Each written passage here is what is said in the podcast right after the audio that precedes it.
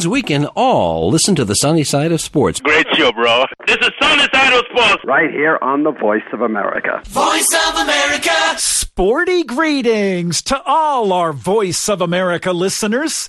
This is VOA's Sonny Young in Washington. Welcome to the December 8th edition of the sunny side of sports as we look forward to Friday's two quarterfinal matches at the FIFA World Cup in Qatar.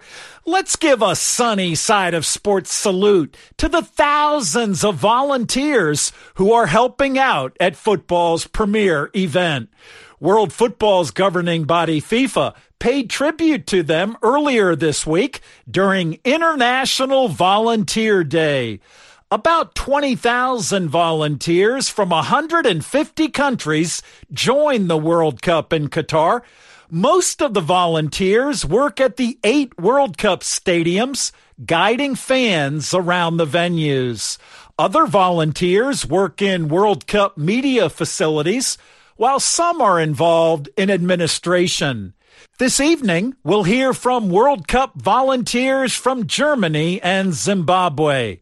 Ladies first, Zimbabwean volunteer Rufaro Makambira Chindalo says she traveled to Qatar to seek treatment for her sick father, and she has found solace in her World Cup volunteer experience. I did more than 10 volunteering experiences that were happening in Qatar. So it really made me to open up, to have friends, people I could talk to instead of being in hospital, thinking of my dad being sick. I really got uh, friends and I was happy. Uh, I learned some skills, you know. Uh, I thought I was going to give um, something to volunteer. Yes, I did, but I even got more. Rufaro's son, Kundai, is also a World Cup volunteer. Rufaro talks about some of the benefits of being a volunteer at the football extravaganza. We have fun games, we interact, we make friends, and it's lovely to be there. Volunteering is uh, also, we have fun. We work together and have fun as well. It's also a lot of fun for 76 year old German volunteer Hubert Bieler. It gives me such a feeling to work in an international team for the success of an event here. And I did it again and again. It started in 2005 6, and that's the reason that I was always applying and I enjoyed it. And now it's my first uh, experience in the Asian Arab uh, area and I feel here such a hospitality and I feel such an empathy and the friendliness of all the people I'm dealing with. That makes me happy. Football and sports in general have made World Cup volunteer Hubert happy throughout his life. I was, uh, my whole life was in, revolving uh, in sports, especially in football. I started as a player, then later as a coach, as a referee, president, photographer uh, for my club. And uh, I was a teacher in sports and math before. And in my second life now, I am volunteering. Uh, I just got retired and then I started this. And uh, it's recommended uh, to young people to have such an experience. Yeah, it makes more open minded. Meanwhile, the Qatar World Cup workforce director is Rasha Al Karni. She talks about the impact of the volunteers and her hopes for their personal development. The trainings and the testing events that we've been going through involving all our volunteers have helped us a lot to build a legacy uh, not just for the state of Qatar but for the region as well. It gave a lot of opportunities for our volunteers, more than 20,000, to find their passion to grow. Qatar World Cup Workforce Director Rasha talks about passion. The passion and excitement of World Cup football has reached the quarterfinal stage In the first quarterfinal Friday, Croatia will take on five time world champion Brazil, and that will be followed by the second quarterfinal between the Netherlands and Argentina. On Saturday, the World Cup quarterfinal action continues with Morocco playing Portugal, and then England will face defending World Cup champion France. Four years ago in Russia, France defeated Croatia 4-2 in the World Cup final. The Croatians know they're the underdogs against the Brazilians on Friday. Croatian defender Dejan Lovren says Brazil was a big favorite before the World Cup kicked off, and Brazil has so much quality they could field two starting 11s in Qatar. Meanwhile, Croatia's head coach, Zlatko Dalic, has described Brazil as, in his words, terrifying. Now, the way the World Cup brackets are set up, Brazil and France would meet in the final on December 18th if they win their next two matches. The Frenchman Arsene Wenger, FIFA's chief of global football development, says France has a good opportunity to retain the trophy. Champion du monde, je pense que la France, je vous disais tout à l'heure que euh, ma conviction et que l'équipe qui a les meilleurs joueurs sur les côtés. World champion, says Wenger. I think that my conviction is that the team who has the best players on the side will be among the challengers for the World Cup, and France is among these. And France, in general, when a team wins the World Cup, the players are 27, 28, 29 years old. They were young when they won the World Cup. And they also know that they can be the first to do a great achievement again and win the World Cup again. Personally, I think that France had a bad time last year, and this has allowed them to refocus and to come here with hunger and appetite for winning. I believe that France will be dangerous until the end. It is the biggest sports event of the year. The 2022 World Cup in Qatar. Join VOA to celebrate Africa's king sport. In-depth coverage, pre and post game analysis, breakout stars, Cinderella teams, coaches, players, and let's not forget the fans from the four corners of the continent and from the city of Doha. We'll be there throughout the competition. Don't miss the fun with Team VOA Africa. Let's experience the magic of football together. The magic of World Cup football will be on display here in the USA in 2026, as well as in Mexico and Canada. FIFA President Gianni Infantino is currently in Qatar for the 2022 FIFA World Cup, but earlier this year, he was right here in the USA, where he said he expects football to become the biggest sport in North America in time for the 2026 World Cup. 2026 will be much, much, much bigger. I, I think uh, this part of the world doesn't realize what will happen here in 2026. I mean, these three countries will be put upside down and then flipped again back. Uh, the world will be invading uh, Canada, Mexico, and uh, the United States and uh, they will be invaded by uh, by a, big wave of of of joy and, and, and of happiness because that's what football is about. And you said you said it rightly. I mean, football is also the sport of, of course, of the immigrants, of the inclusion, of bringing people together. And uh, in this part of the world, we have half a billion people living, and of this half a billion, probably half a billion has some origins of somewhere and uh, with 48 countries coming and playing this World Cup, it will be amazing. And the level uh, which football or soccer will have here in uh, North America by that time and at the latest with that World Cup will be at a completely different level. What I say many times, I want to say it here again, is this part of the world in this in these three countries, you know, from a from from many uh, points of view, uh, uh, you are leading the world in many areas, in, in economy, in sport, and so on. But in the number one sport in the world, which is soccer or football, uh, you're not yet. And the objective must be that you will be leading the world as well in the world's number one sport. FIFA President Gianni Infantino spoke as the 16 cities that will host matches during the 2026 World Cup were announced. As Infantino said, the 2026 World Cup will expand to 48 teams from 32, and matches will be staged across the United States, Canada, and Mexico. Here in the USA, the cities selected are, in alphabetical order, Atlanta, Boston, Dallas, Houston, Kansas City, Los Angeles, Miami, New York, New Jersey, Philadelphia, San Francisco, and Seattle. In Mexico, three cities were selected to host matches Mexico City, Monterrey, and Guadalajara.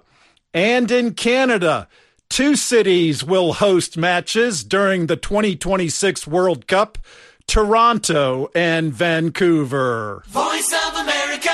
My Voice of America colleague Gwen Outen joins us now with reaction to New York, New Jersey's winning bid to stage matches at the 2026 World Cup. Sporty greetings, Gwen. Sporty greetings, Sonny. Jubilant soccer fans cheered as their joint New York City, New Jersey bid was selected as one of the 16 cities to host 2026 FIFA World Cup matches. The crowd was gathered at a watch party just outside New York, and they listened as New York City Mayor Eric Adams said the World Cup tournament traveling to their city is a sign of brighter days ahead. This is what it's all about. And all of us who have been weighed down by COVID, all of us who have experienced uncertainty, all of us that wondered about what the future would be like, the question mark lingered over our city and country for two years. Today, these young people and their enthusiasm, they took the question mark and they turned it into an exclamation point. We are America. We are New York. We are New Jer- Jersey. You're darn right we're going to be all right. The World Cup is coming here to New York and New Jersey. Mayor Adams was joined by New Jersey Governor Phil Murphy, who said he hopes the World Cup final takes place in his beloved city. In as much as we want the early games, there's one game we want. We want the last game. We want the last game. We want that World Cup trophy hoisted right here up the road in MetLife Stadium. Look at the backdrop. How could you not play the finals here? Look at New York City, the Statue of Liberty, Ellis Island. It screams diversity, it screams our immigrant roots, and it screams soccer. Welcome, world. Four years ago, Canada, Mexico, and the United States won their joint bid to host the World Cup in 2026. It will be the first time the tournament is staged across three countries and the first time Canada has ever hosted the Men's World Cup. The tournament returns to the United States for the second time since 1994. Mexico has staged the event twice in 1970 and 1986 and is set to host the tournament for a record third time. 48 teams will play across 16 cities, and with 80 matches in the expanded format, the 2026 tournament will be the largest in World Cup history. And that is all from me, Sonny. Back over to you. Thanks, Gwen. That's my VOA colleague, Gwen Outen. It is the biggest sports event of the year, the 2022 World Cup in Qatar. Join VOA to celebrate Africa's king sport. In-depth coverage, pre and post-game analysis, breakout stars, Cinderella teams, coaches, players, and let's not forget the fans from the four corners of the continent and from the city of Doha. We'll be there throughout the competition. Don't miss the fun with Team VOA Africa. Let's experience the magic of football together. I'm VOA's Sonny Young in Washington, and you're listening to the sunny side of sports on the voice of America. Women's basketball star Brittney Griner was released by Russia Thursday in a one for one prisoner swap with the United States for arms dealer Victor Bout. The AP Sagar Meghani reports from Washington. It's the second prisoner swap with Russia in eight months, and this one carried a heavy price involving the Russian arms dealer once known as the Merchant of Death, Viktor Bout. The one on one swap is a surprise because U.S. officials said for months they wanted to bring home not just Griner, but also Paul Whelan, who has spent four years jailed in Russia on spying charges. Brittney Griner was detained by Russian authorities in February 2022 after cartridges containing hashish oil were found in her luggage. She was later arrested on drug smuggling charges. Griner had entered Russia to play with the Russian Premier League during the WNBA offseason. Her trial began on July 1st, and she pled guilty to the charges. On August 4th, Griner was sentenced to more than nine years in prison. At that trial, Griner apologized. I made an honest mistake, and I hope that in your ruling that it doesn't end my life here. At the White House Thursday morning, U.S. President Joe Biden said Brittney Griner is on her way home to the United States. I spoke with Brittney Griner. She's safe. She's on a plane. She's on her way home. After months of being unjustly detained in Russia, held under intolerable circumstances. Brittney will soon be back in the arms of her loved ones, and, uh, and she should have been there all along. This is a day we've worked toward for a long time. We never stopped pushing for her release. It took painstaking and intense negotiations, and I want to thank all the hardworking public servants across my administration who worked tirelessly to secure her release. I also want to thank the UAE for helping us facilitate Brittney's return, because that's where she landed. These past few months have been hell for Brittney and for Charlie and, uh, and her entire family and all her teammates back home. People all across the country have learned about Brittney's story, advocated for her release, stood with her through, throughout this terrible ordeal. And I know that support meant a lot to her family. I'm glad to be able to say that Brittney's in good spirits. She, uh, she's relieved to finally be heading home. And the fact remains that she's lost months of her life, experienced the needless trauma, and she deserves space, privacy, and time with her loved ones to recover and heal from her time being wrongfully detained.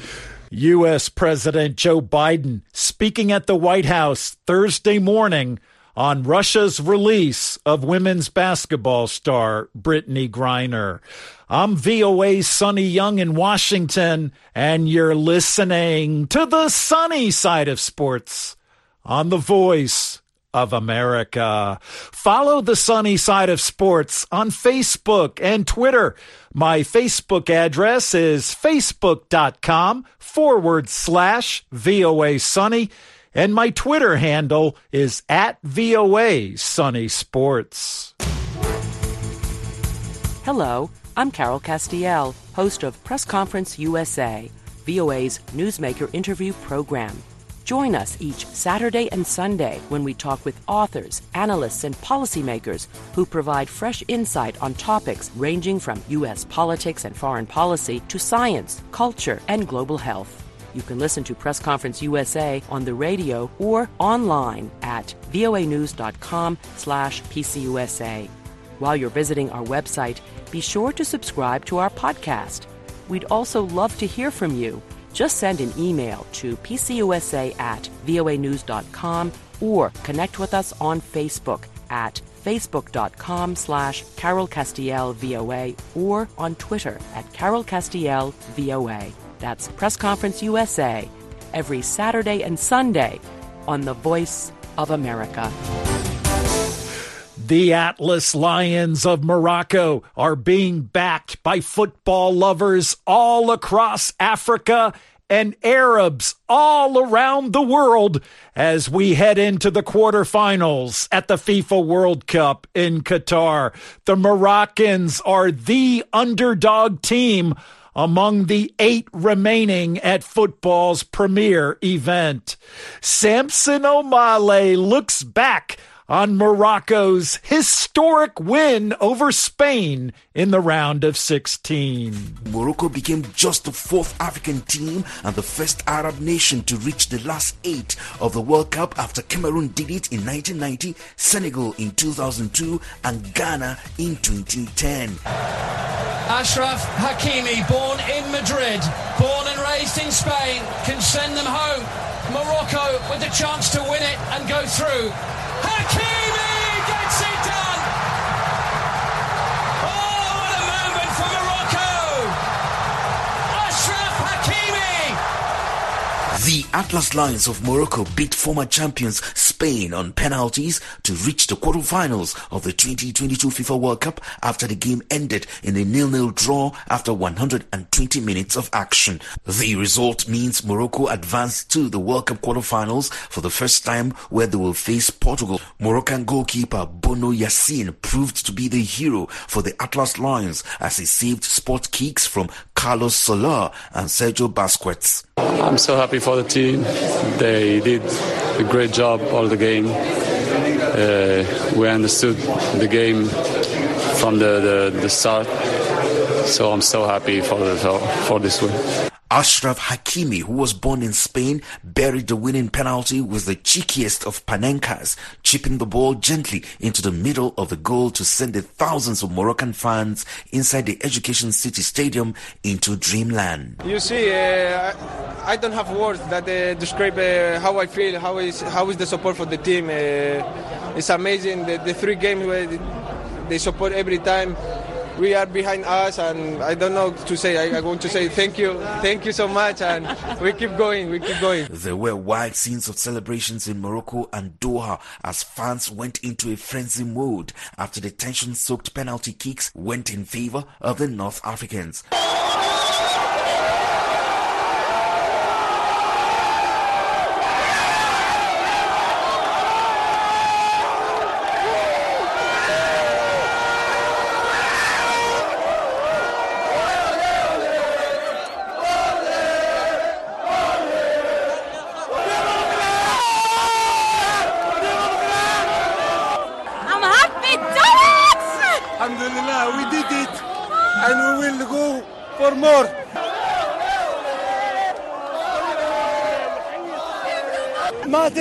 معانا في الملعب برا الملعب برا برا قطر كلنا عرب كلنا واحد It doesn't make a difference to us inside the stadium, outside the stadium, inside Qatar, outside Qatar. We're all Arabs. We are all one. We all celebrate Morocco's win, and it's enough for them to win and raise our heads high.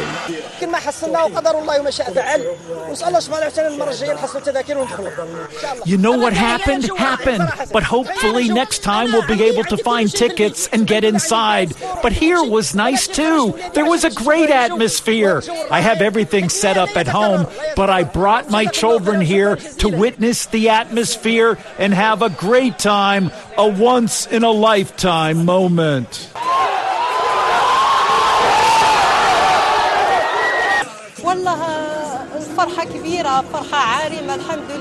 So much joy for Morocco to qualify. It was all thanks to the efforts of the players, the technical teams, and the coach, and the fans that supported them. ماتش كان صعب كثير بس ما شاء الله فرحونا الرجال وفرحونا اللعابة وديما ديما المغرب It was a tough match, but the boys made us happy. Go, go Morocco! Football historian Jeru Udo. Uh, Morocco's qualification for the quarterfinal, their victory against Spain is uh, a very uh, momentous and a very, very memorable one for the Atlas Lion and for Africa. It now makes them the fourth African side uh, to make it to the quarterfinal of the FIFA World Cup. But Morocco's own is unique in the sense that this is the first time a North African side and an Arab uh, nation as a whole. We're making it to the quarterfinal of uh, the FIFA World Cup. So it's a very unique one. And I want to uh, wish the Atlas Lions of Morocco the very best of luck. They've played a very fine brand of football, tactically very, very astute, compact, and disciplined. And uh, they've really uh, shown high level of technicality. And we're wishing the Atlas Lions of Morocco the best of luck. I am Samson Omale in Abuja, Nigeria. It is the biggest sports event of the year, the 2022 World Cup in Qatar. Join VOA to celebrate Africa's king sport. In-depth coverage, pre and post-game analysis, breakout stars, Cinderella teams, coaches, players, and let's not forget the fans from the four corners of the continent and from the city of Doha. We'll be there throughout the competition. Don't miss the fun with Team VOA Africa. Let's experience the magic of football together. On Tuesday, the Atlas Lions of Morocco received great support from their fans. An estimated 20,000 Moroccan fans were inside the Education City Stadium cheering their team on to victory. And Morocco's head coach, Walid Regragui, says the fans played a huge role in the team's win over Spain. I think um, it's impossible you, you, do, you do that without uh, these fans. Four days ago, is uh, he's coming in the hotel, he wants the tickets. A lot of, of fans comes to, to, to Qatar for to support the, the team and all country from America, from Europe, from Morocco. He loves his country, and uh, what I can tell us, uh, tell them is um, is we do nothing.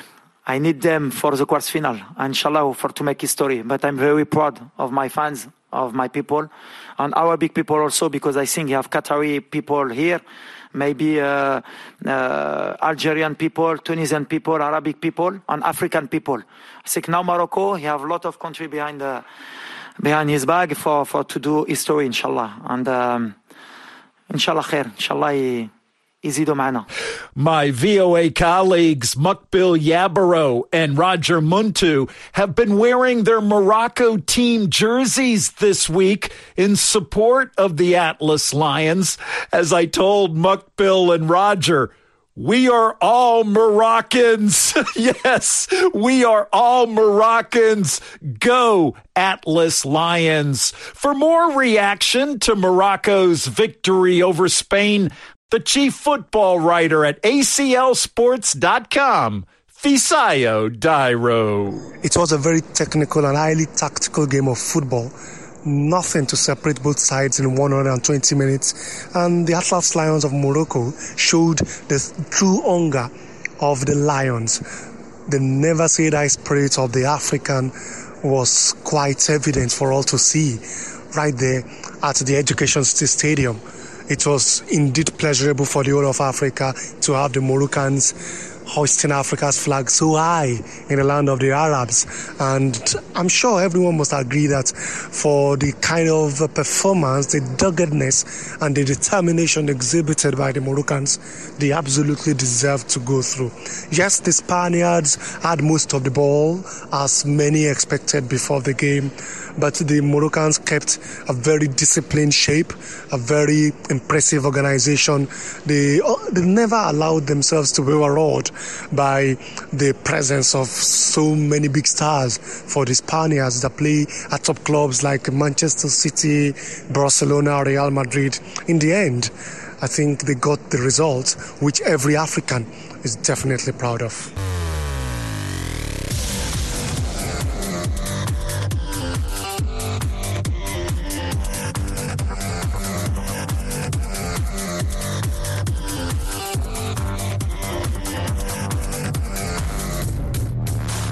And that wraps up the December 8th edition of the show.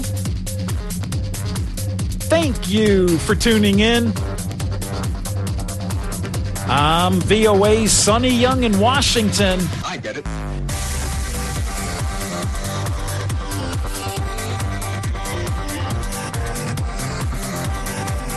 And that's the sunny side of sports.